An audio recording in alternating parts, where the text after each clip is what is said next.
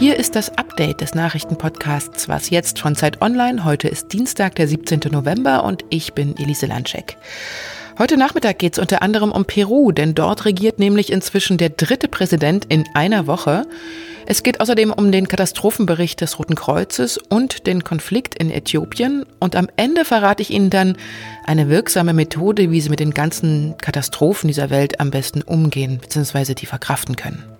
Redaktionsschluss für diesen Podcast ist 16 Uhr. Queridos compatriotas, queridos ciudadanos de todo el país, das ist der neue Präsident von Peru, Francisco Sagasti, der hier seine Landsleute und die Kongressabgeordneten begrüßt. Er ist 76 Jahre alt, Ex-Weltbankbeamter und aus dem Mitte-Rechtslager. Und er ist bereits der dritte Präsident, der diese Woche in diesem politisch total zerrütteten und wirtschaftlich instabilen Land an der Spitze steht. Am Sonntag war sein Vorgänger Manuel Merino nach nur fünf Tagen zurückgetreten, weil es heftige Proteste gegen ihn auf den Straßen gegeben hatte, wobei auch zwei Menschen getötet und viele verletzt wurden. Und wiederum sein Vorgänger, der peruanische Präsident Martin Vizcarra, war vergangene Woche wegen Korruptionsverwürfen seines Amts enthoben worden. Er war aber bei den Menschen beliebt gewesen. Deswegen haben sie auch so heftig gegen seinen Rausschmiss demonstriert.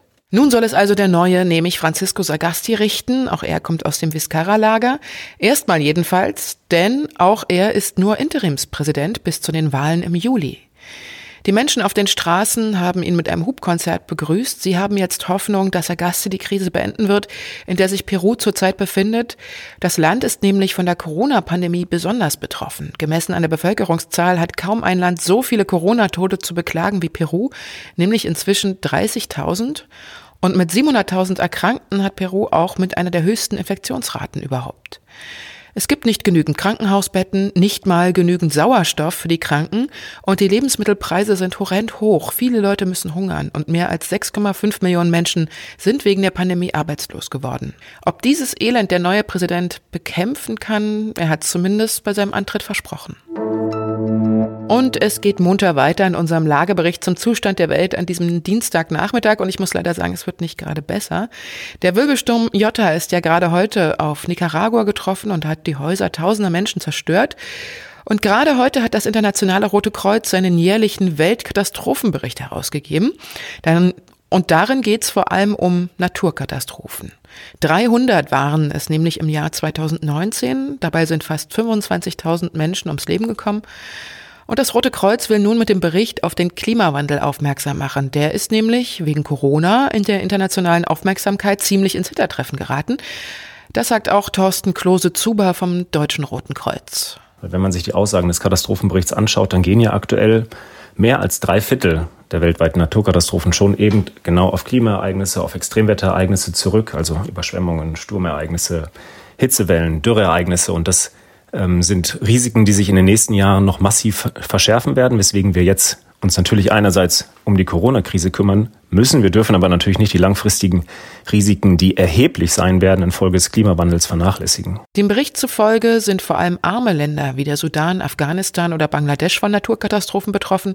Dort haben viele ihre Arbeit verloren oder ihr Hab und Gut oder sind auf der Flucht. Und das Problem ist, dass gerade in diesen Ländern besonders wenig Geld ausgegeben wird, um die Bevölkerung vor den Folgen des Klimawandels zu schützen. Und zwar am besten ja schon vor der Katastrophe, nämlich zum Beispiel mit Dämmen oder mit Frühwarnsystemen.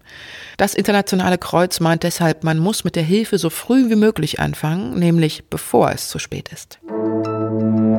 Nach den ganzen Katastrophen zwischendurch mal eine gute Nachricht. Knapp ein Jahr nach dem spektakulären Kunstdiebstahl im Grünen Gewölbe in Dresden hat die Polizei in Berlin bei einer Großrazzia mit 1600 Beamten drei Tatverdächtige festgenommen. Sie sollen damals im November 2019 Kunstgegenstände von kaum schätzbarem Wert gestohlen haben.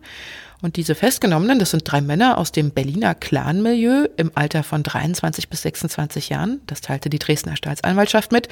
Und der Berliner Innensenator Geisel nannte die Festnahmen dann auch ein Warnzeichen in Richtung Clans. Allerdings sind noch nicht alle Verdächtigen gefasst. Nach zwei weiteren Komplizen der Bande wird noch gesucht. Zurück zur Lage in der Welt, genauer in Afrika. Auch Äthiopien kommt nach monatelangen Kämpfen nicht zur Ruhe.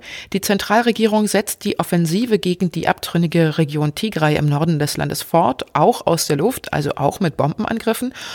Und nun hat Äthiopiens Ministerpräsident, übrigens ein Friedensnobelpreisträger von 2019, erklärt, dass das dreitägige Ultimatum, das den Milizen in der Region gestellt wurde, abgelaufen ist und nun in den kommenden Tagen zum finalen Schlag ausgeholt werden würde. Hunderte Menschen sind schon gestorben, mehr als 25.000 auf der Flucht, vor allem in Richtung Sudan. Was noch? Angesichts der ganzen Katastrophen, den großen weltweiten, aber auch den kleinen täglichen, die vielleicht bei Ihnen verbunden sind, mit den Folgen der Corona-Pandemie, aber vielleicht auch mit dem ganz normalen Alltagsfrust zu tun haben, haben Sie da nicht auch manchmal Lust, einfach nur zu schreien? Ich sage Ihnen, tun Sie es einfach, denn Experten haben schon lange herausgefunden, dass Schreien der Psyche hilft. Das Angstzentrum, die Amygdala, wird damit nämlich beruhigt und es gibt sogar richtige Schreitherapien. Und die Marketingagentur der Isländer weiß das auch und hat sich deshalb eine richtig gute Promoaktion ausgedacht.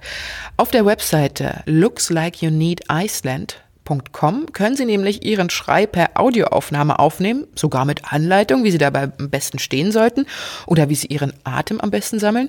Und dann schreien Sie ins Computermikrofon, drücken auf Senden und der Schrei wird eins zu eins in einer der einsamen Landschaften Islands, zum Beispiel in einem großen Wasserfall, über große gelbe Lautsprecher abgespielt. Also tatsächlich live in der Natur. Und das können Sie dann auf dem Bildschirm im Video live verfolgen. Na dann.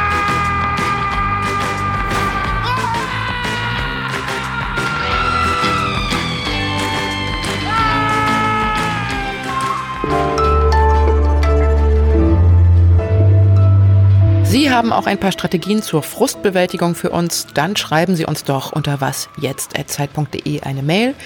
Das war's mit Was jetzt für heute. Morgen früh ist wieder mein Kollege Ole Pflüger für Sie da. Tschüss und bis bald. Schreien Sie schön, sagt Ihre Elise Landscheck.